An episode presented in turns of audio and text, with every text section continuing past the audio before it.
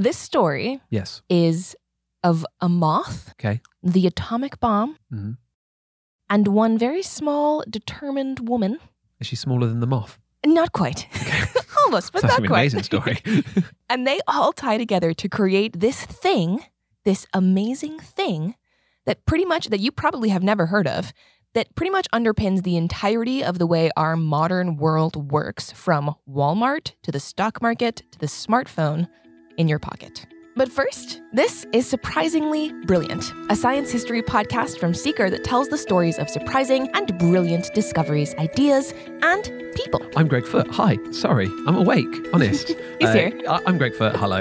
Uh, I don't have a clue what we're going to chat about, and I love that. And I'm so excited to be Maren, your storyteller. You're excited to be Maren. I'm always excited to be Maren, but I'm even more excited to be telling you this story. So, we start with the woman in question.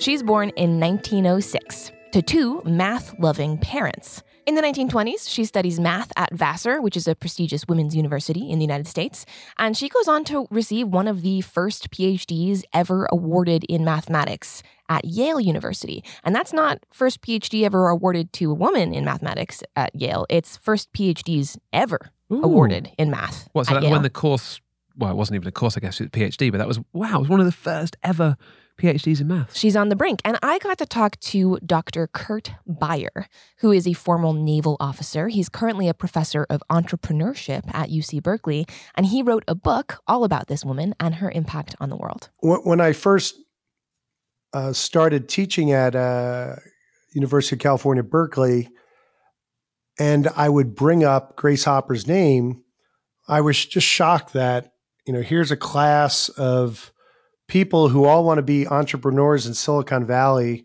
many of whom want to go into um, the tech industry, and almost to a person, none of them knew who Grace Hopper was. Um, and it was very disappointing in in many levels. Grace Hopper. Grace Hopper, that's who we're talking about. I'm sorry to say, I don't know of Grace Hopper. Kurt would be disappointed in you. No, he wouldn't be disappointed in you, actually. He'd be disappointed in the world that sort of has erased her name from a lot of history. But I think that's changing. So when we start with her career at the very beginning, she's in the 1920s, she's a mathematician. And I was kind of surprised that she gets this far in her mathematical career, right? In the 1920s as a woman. And Kurt kind of set me straight on that. I think what most people uh, fail to understand is that uh, women's progress in terms of their abilities to create careers in the sciences and mathematics is not a, a progressive line. There were actually greater opportunities for women in the 1920s uh, than there were for women um, all the way up until about the late 1980s. So, uh, Grace Hopper, in essence, was born um, at the right time to the right families. So 10 years later, 20 years later, she may not have actually had the opportunities that were available to her in the 1920s. Exactly. It's the perfect time because think about it. World War One has just happened. So many men have just gone off to war and either they were just gone fighting for forever or they all died. And so women have to step into these roles that they haven't been allowed into before during wartime, right? So they get this taste of, oh wow, we can do stuff. You know, we can use our brains to do whatever we want. Not that they weren't before, but you know, in the professional sphere. I wonder if also on top of that, during World War One, when all those men left, whether that gave actually an opportunity to the women that remained to step into some of those jobs that the men were doing before they left. Yes, exactly. That's what I'm trying to say. That's Hmm. that's what I mean. So they'd already been kind of they'd already taken those roles and been seen to be successful in those roles. Mhm. So there was a bit more trust. hmm So in the 1920s, we're seeing this uh, remnant of that period of time. But then in the 1930s, there's this pushback. She becomes a professor at Vassar College, and although she's she's content there, and she uh, definitely makes the best of her experience there, um, overachiever in so many ways. Uh, I, I sense that there was a certain amount of frustration that after getting these degrees in mathematics, that um, her time in the 30s was theoretical, and she wasn't engaging necessarily in practical mathematical matters. So she's a professor of maths. Mhm. And there's this, you say as a pushback, I guess that's because the men are kind of being like, hang on, we want our jobs back. At one point before in the 20s, it was like, you're a woman, yay, use your brain and do cool stuff. And then we sort of slide back a little bit to like, no, not like that. Only use your brain for certain things, like teaching or Which nursing. leaves her with theory rather than practice. and teaching, which, you know, Kurt goes on to say it's not that she doesn't love teaching, but women often get relegated to educational spheres, to nurturing spheres. And he gets the sense that Grace really wanted to be on the forefront of pushing mathematics forward. And that is what happens because everything changes for the US and for Grace in 1941 when something pretty major happens, which is World War II. World War II is when the US enters World War II is 1941 after the bombing of Pearl Harbor. Harbor, yeah. And so this is this is what happened to Grace is after Pearl Harbor, she she worked very hard to find her next career outside of teaching and outside of Vassar.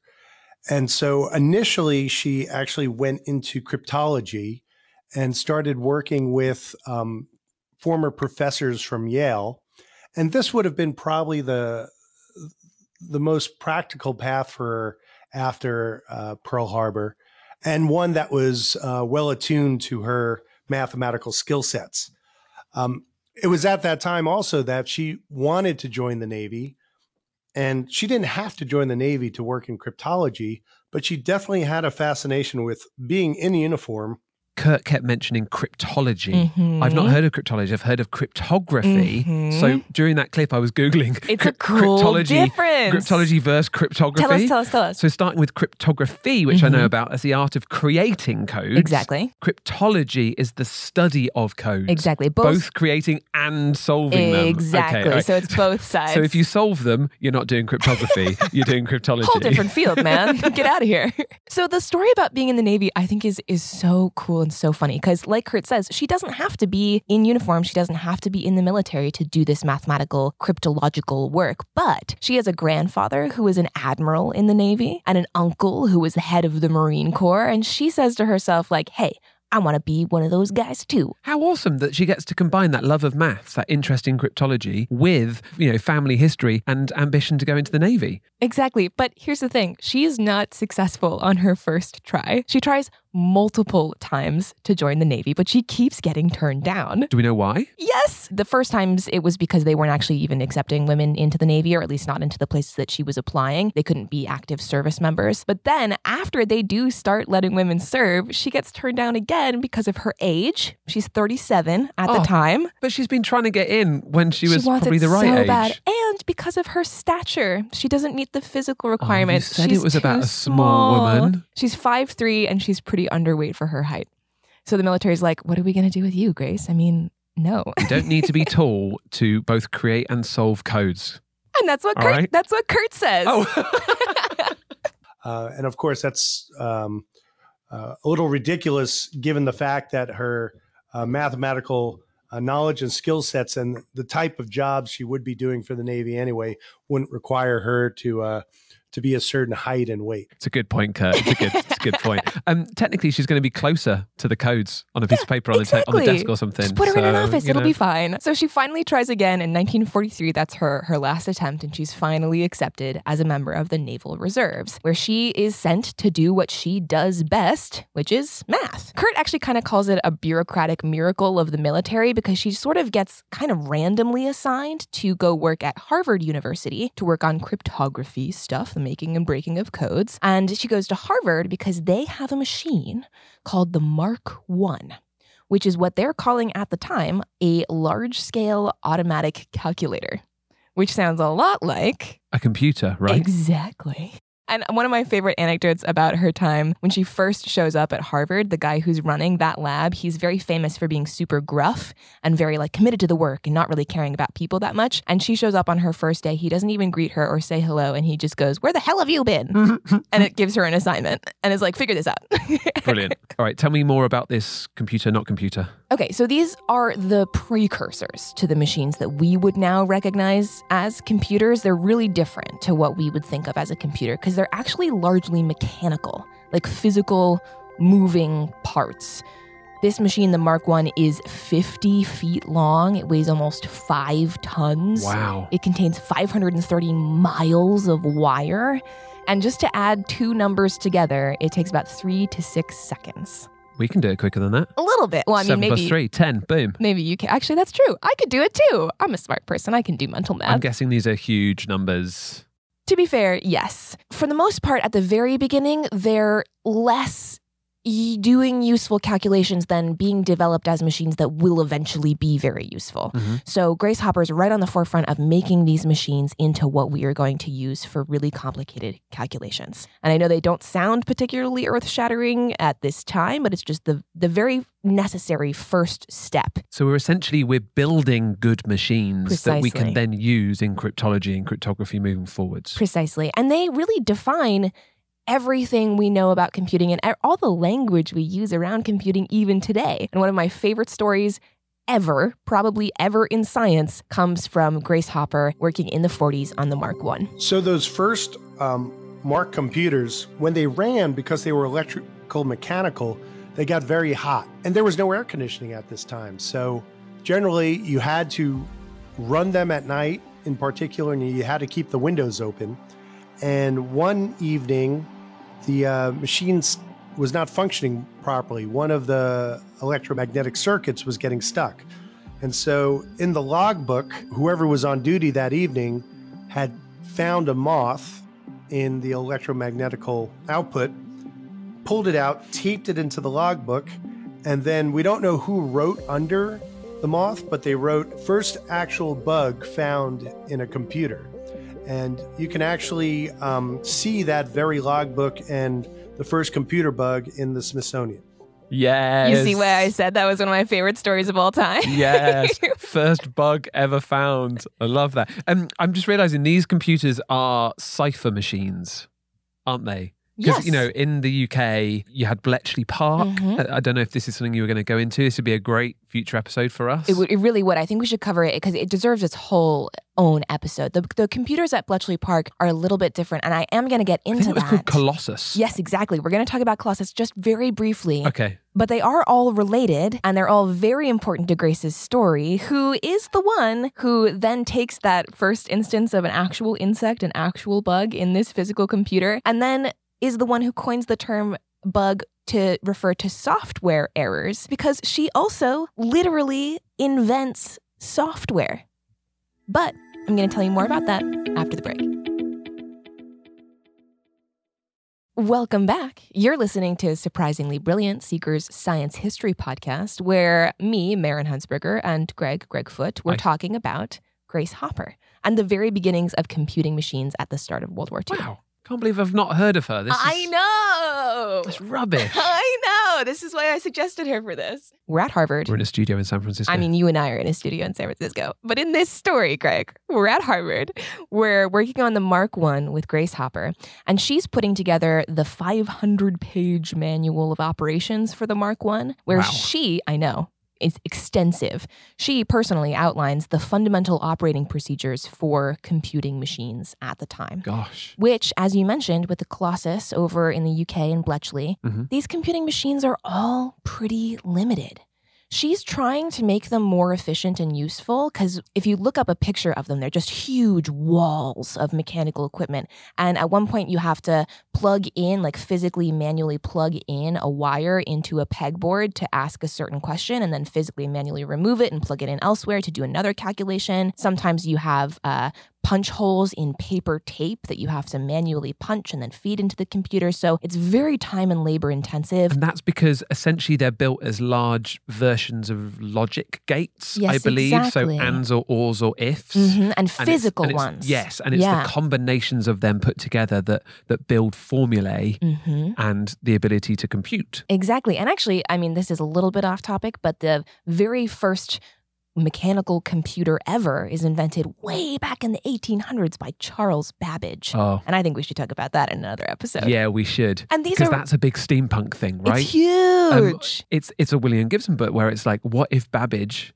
had actually made that a reality? Exactly. And that's kind of where we are now in the 1940s. We're at the point where these machines are huge. They're capable of doing a lot more kinds of, or well, a lot more complicated calculations, but they still take a lot of physical, manual, mechanical effort. So the Colossus, the ENIAC, the the Mark One, they were designed and and constructed in a way where they really were s- supposed to only make one key calculation or a small set of calculations.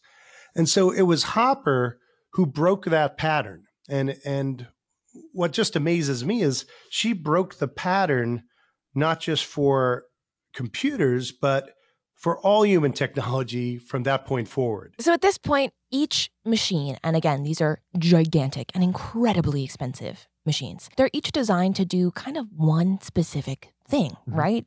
Physically, their their architecture is constructed so that they're good at one thing and not very much else. They're not very versatile. So, how do we get from Hopper using paper tape to talk to this large scale automatic calculator to like your laptop, which can do 500 million things? When it wants to. When it wants to. When it decides it wants to work. Have you tried turning it on and off again, Greg? Mm, power cycle. This is where the atomic bomb comes in. I promised you the atomic bomb. Mm, that was the third on the list. I've actually ticked off Moth and Small Woman, and I'm just waiting for You've atomic bomb. You've been keeping track? Yeah. Jeez, Greg. You know I'm like? I scribble throughout all these things. I'm impressed. So, a man named John von Neumann is working on the super secret Manhattan Project. Have you heard of von Neumann? Uh, yes. Yes, see, you've heard of von Neumann, but not of Grace. No, We're I'm, about to I'm, get to this I'm point. We're about to, to, get. Well, it's not your fault. It's not your fault. So, the Manhattan Project, as we know, is this super secret scientific research collaboration being done by the U.S. to develop an atomic fission weapon for World War II. And von Neumann is incredibly smart. There are accounts of him being like absolutely stunning in his intellectual powers. He's got a photographic memory. He's able to do insane math problems in his head. He himself is almost kind of like a really advanced computer, and mm. he's in charge of. a nice way of looking at it, right? I mean, that's kind of how I picture him because he's the one who's tasked with being in charge of the the branch of the Manhattan Project that does a lot of the math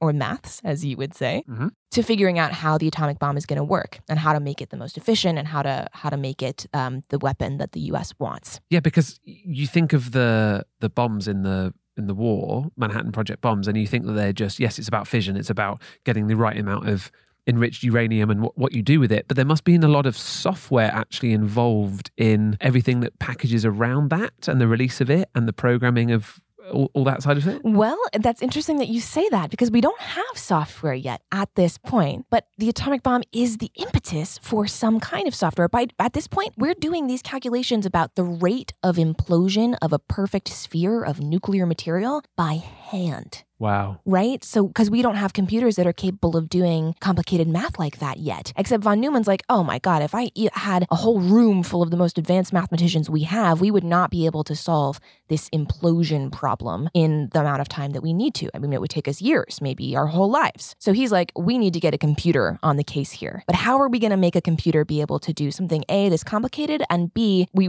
don't have to build a whole new machine, right? Because these machines are built to do specific things. So can I just check I've got this right? Um, the implosion problem you're talking about. Mm. Uh, so they've got a sphere of that fissionable material. Right. So nuclear stuff probably uranium two three eight. Yeah, yeah. Um, and they are they've got to calculate how quickly it's going to go like through to the through to the middle, how quickly it's going to collapse. Exactly. Which I guess is a rate of reaction mm-hmm. thing, like so a differential. Yeah, exactly. Um, and that's too complicated to do currently in a computer. It's a really difficult calculus problem, exactly, to make an efficient design for for the bomb, and it is actually the the one we end up using. And to solve this problem, to help him and his team solve this problem, von Neumann knows that Grace is doing some great work at Harvard, making computers more efficient and more versatile, or at least trying. And he comes to Grace and he says, Hey, look, I have this problem. And what happens in here is a little bit of a black box. Not a lot is written about it. It's Manhattan Project, it's secret stuff. Um, and if Grace is really heavily involved, her name isn't written down a heck of a lot. And in 1946, von Neumann publishes his paper where he coins the term von Neumann architecture, which is the basis of a lot of the computer architecture, most of the computer architecture that we still have today. It changes the way that we build computers because it stores programs inside of it. So instead of always having to come to the computer and ask it a question every time, you can press a button on the computer. And this is a vastly simplified way of explaining it, but press a button on the computer and it will do the program by itself. Right. So that's way simpler. So we don't know how much of a role Grace played in that, but we know that she was consulted on it and doing something similar at Harvard. Well, Kurt's going to tell us a little bit about it. Think of like the old uh, video games that first came out where you know you could buy a, a, video console that only played pong and that was the only thing it did and then it was atari that said well we could have cartridges with different software to make the same console play different types of games it's hopper's philosophy of the fungibility of software that allows us to continue to reinvent these pieces of hardware we call computers. So she was instrumental.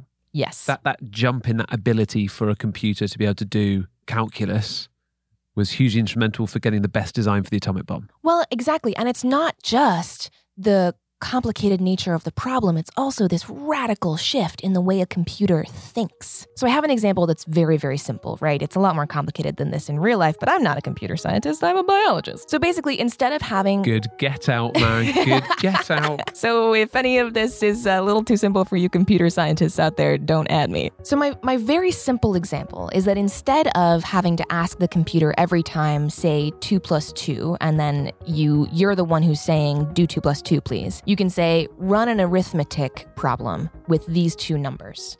So it's a little bit of a small distinction, but it makes computation more efficient because the computer already knows what you're going to ask it. Yeah, I get you. I'm assuming it wouldn't be two plus two because the original computers probably could have done that. I'm For assuming sure. it's going to be like, hey, differentiate this. Oh yeah, Thing. much much much more complicated. Can they also do like programs within programs? Well, we're about to get to that. Greg, you are on the case, man. it's like you know what's about you to happen. welcome. I've, I've Except got- he's I've never heard no of Grace. Hopper before. I've got no idea what's going to happen. So, Kurt, as he just explained earlier, does actually make the case in his book about Grace that von Neumann architecture, which is what we call the underpinnings of most modern computing, should actually be called Grace Hopper architecture. Hmm. But Grace does get credit for what you just referenced and the next huge advance in modern computing, which we will dive into right after this short commercial break.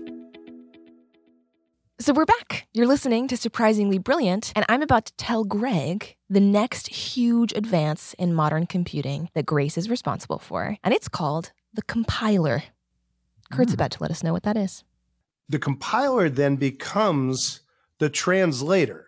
So imagine if you're trying to speak to someone in German, they don't know English, you don't need German, you need to find a third party that can speak both languages and translate back and forth. Um, that's exactly what Hopper's compiler did. It served as the translator between human language and the computer language. And what the great insight of Hopper was beyond that first compiler was she then started realizing, well, there are no limitations to what human language means. It can be a bunch of symbols, mathematical symbols. It could be German. It could be English. It could be icons and graphics and Windows pages controlled with a mouse or the icons on your phone controlled with your finger. Each of those is a human form of language that then gets translated into the ones and zero code that the computer understands. So this is essentially an, an interface or like a way to input something in words or images that we understand that's then converted to something that the computer understands to do the program. Absolutely, precisely. The compiler, the way Kurt expressed it to me, is like the middle filling bit in a sandwich, where the bottom bit of the bread is you as a human, the top bit of the bread is the computer, and the compiler is the middle. Because by then, at this point in time, Hopper is recognizing this uh, this limitation of computers in a different way, where you have to be a mathematician to be able to ask the computer these questions. By now, uh, we've moved on. You know, computers um, at this point also think quote unquote in binary, so ones and zeros, Yep. basically a yes or a no, whether that's a physical component at this point or then we move into digital, so with electrons and electric flow. Because initially it was a, a, a switch Exactly. or a tube. transistor tube, Exactly, it? both, both, yeah. Um, depends on the machine. Again, they're highly specific to to each architecture. Before uh, Grace and von Neumann come up with this new way of thinking about it, and then at that point, we do have a method of talking to a computer that isn't you have to physically program ones and zeros, right? Because you can imagine how many mistakes you would make if you had to be the one that was like in charge of the correct order of just ones and zeros, right? And just one small Rough. change from one to a zero has and a your huge. whole program would be messed up. I said transistor tube, but I mean vacuum tube, don't I? That's what they were Oh. in the early computers. That's that's the one. So we've moved we've moved past binary. Like that's that's just not a feasible way to talk to a computer at all. And by this point that Grace is coming up with this this idea of a compiler, computers are programmed in machine code, which to the untrained eye looks like total gibberish. It's called hexadecimal code. Mhm. So it's letters and numbers. And you still have to be like a complete expert in hexadecimal to be able to talk to your computer and ask it to do stuff. Like a programming input would be something like B061E379, right? Uh, You know, on and on and on and on, I depending know on that because that's what you get for code, uh, code for color. Yes. Like different colors have a hex code. hmm hmm exactly. Um, and someone very clever has come up with an interface software, right, where you can click and drag uh, a little eyedropper, right? So that's not what we're talking about when we're talking about a compiler. That's what's called a graphical user interface or a GUI. But here we're talking about the step before that, the compiler. Grace says, okay, I want to be able to have anybody be able to, to talk to a computer. I don't want somebody to have to be a hexadecimal expert or a mathematician. We need something that will make computing accessible to more people than just science and research. Wonderful. My girl, Grace. Yes. We love her. So important in like communication of those things these days, exactly. like the Raspberry Pi or Oh. things like that. Love me a Raspberry Pi. And so she is working on this at Harvard. The war has ended. She's done her work with von Neumann. She's still working hard on making these advancements to computing. And in 1952, she has the first operational compiler.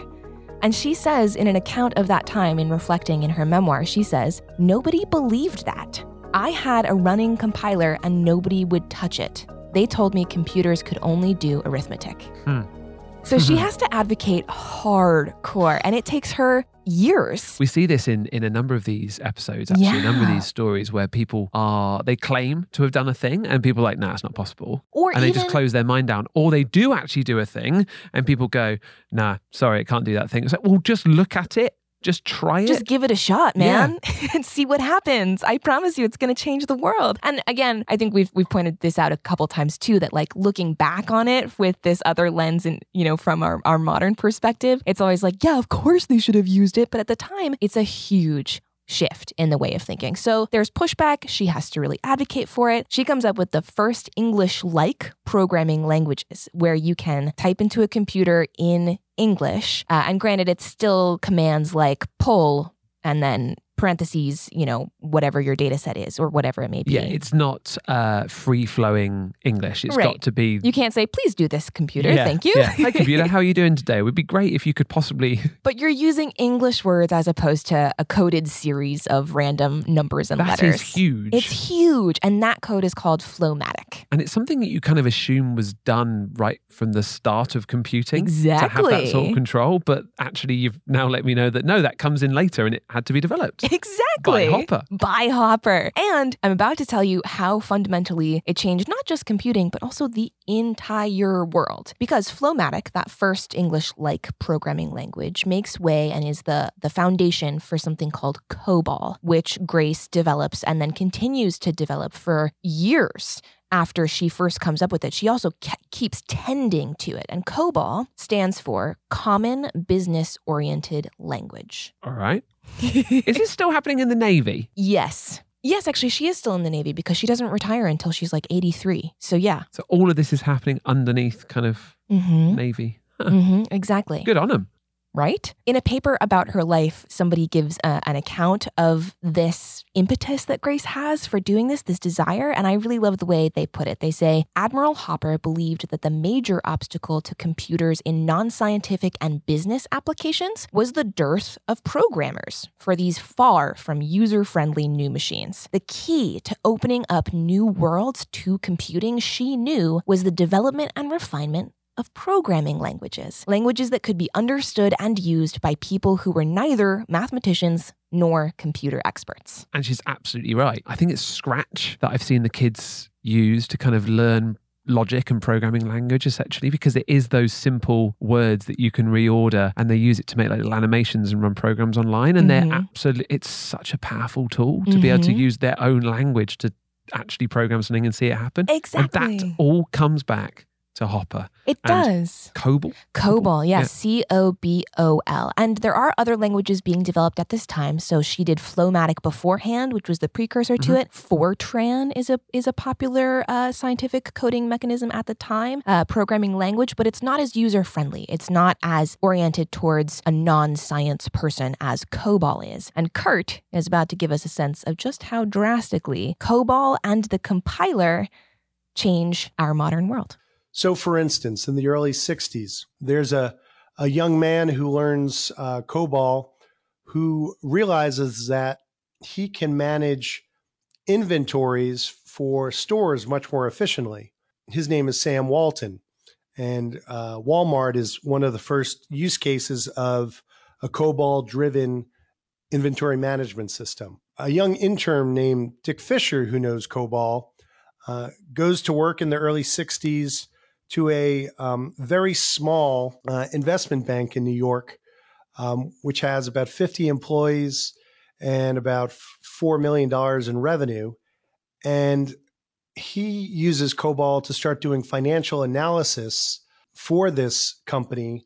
And uh, it's so successful, in fact, that 10 years later, Dick Fisher is named uh, the CEO of this uh, company, and it's uh, Morgan Stanley. Oh, just that small company. You know, just Walmart, just Morgan Stanley, just casual, just whatever. so this COBOL or or whatever else is around for for Tran, not for Chan. That's the one. Well, and, and in these two specific cases, it's it's COBOL specifically. Right. And what that allows is it allows an everyday person, a normal person who doesn't have a computer computational background Mhm. to start handling data sets, to start doing simple programs themselves that, you know, they would have done with little bits of paper and writing and, you know, Filodex and Exactly. So instead of like, you know, your corner grocery store just doing their accounts by hand, they have an accountant that they employ to keep a logbook, you know, like a physical paper spreadsheet. Sam takes this new, incredibly powerful tool that can handle vast amounts of information and do way more complicated things with that data. And you can see how that little corner store, that community marketplace would then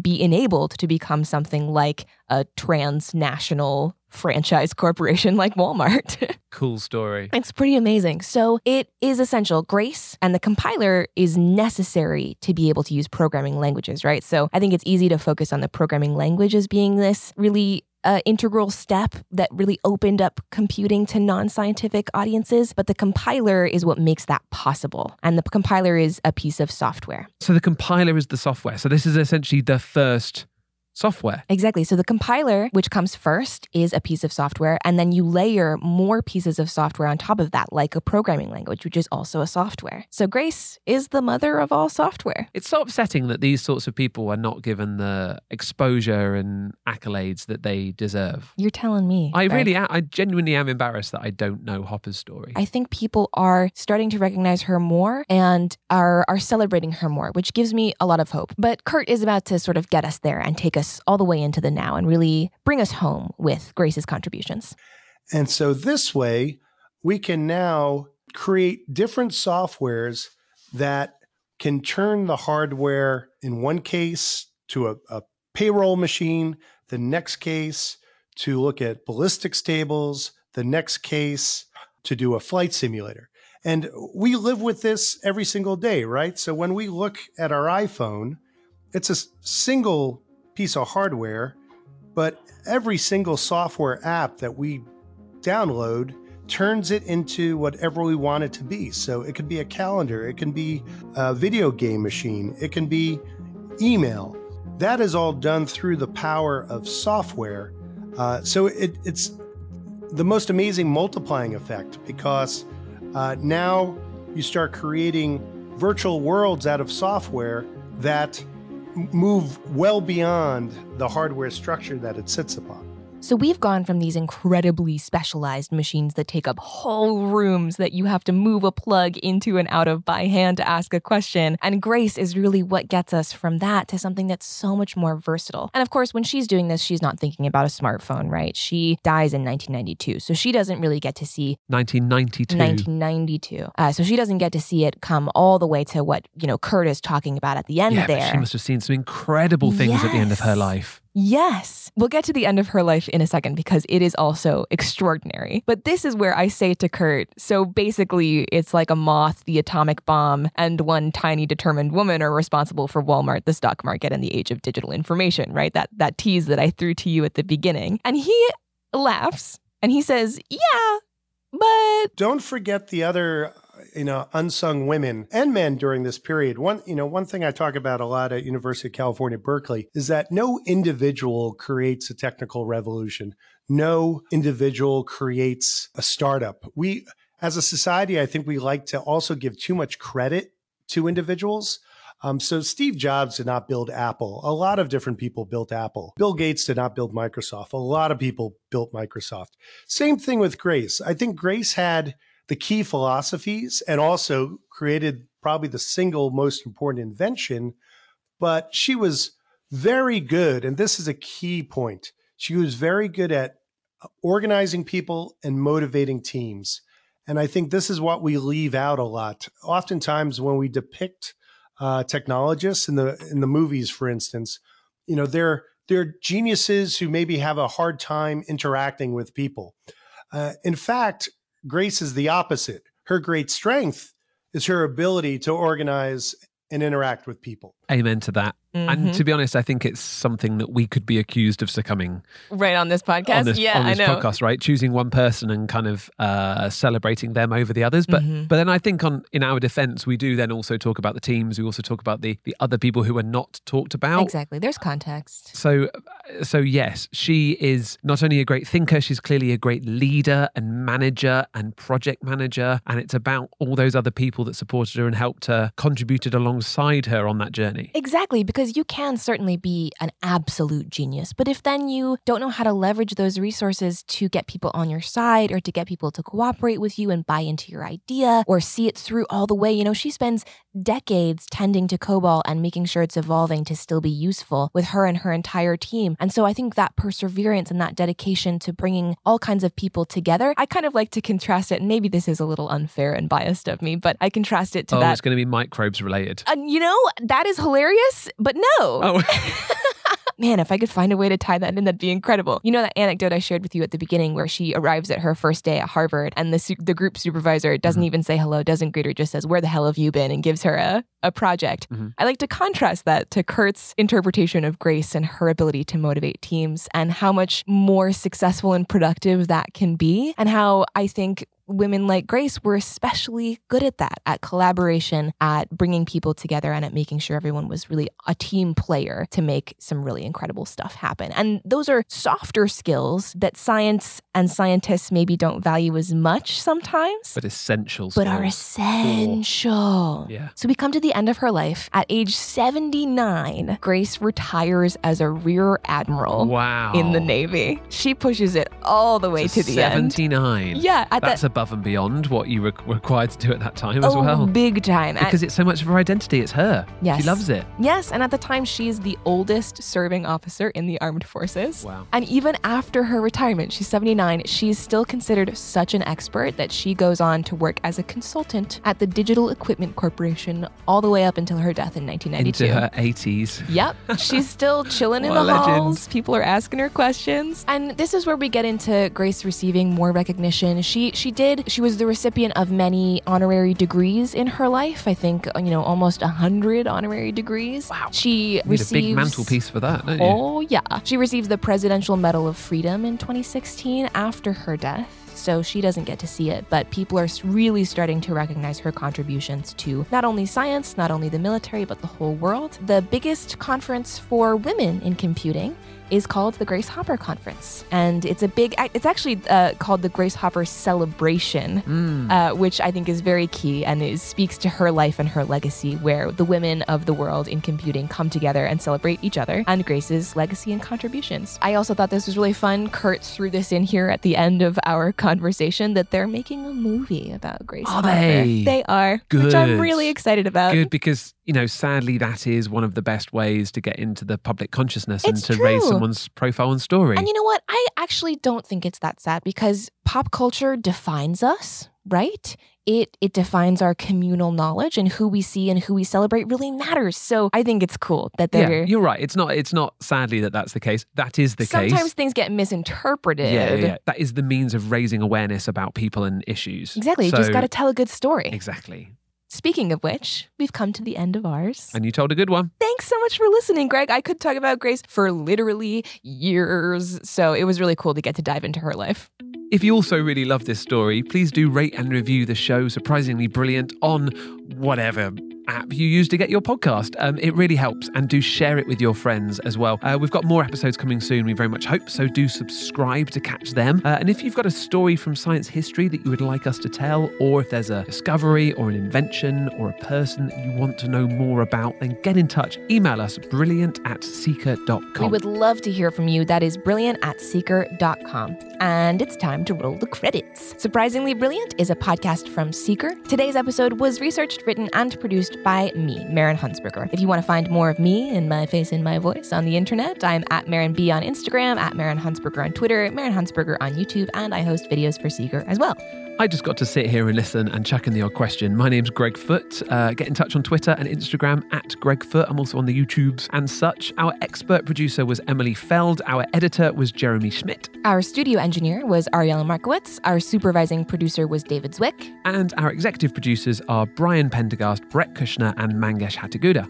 Finally, another huge thanks to our guest expert, Kurt Beyer. Had a great conversation with him. If you want more on him and his work, if you'd like to read his book about Grace, find that in the podcast description, along with the rest of the sources I used to write this episode. Thank you so much for tuning in with your ears, and uh, join us next time for when Greg's going to tell me a story. For sure. See you then. Bye. Thanks.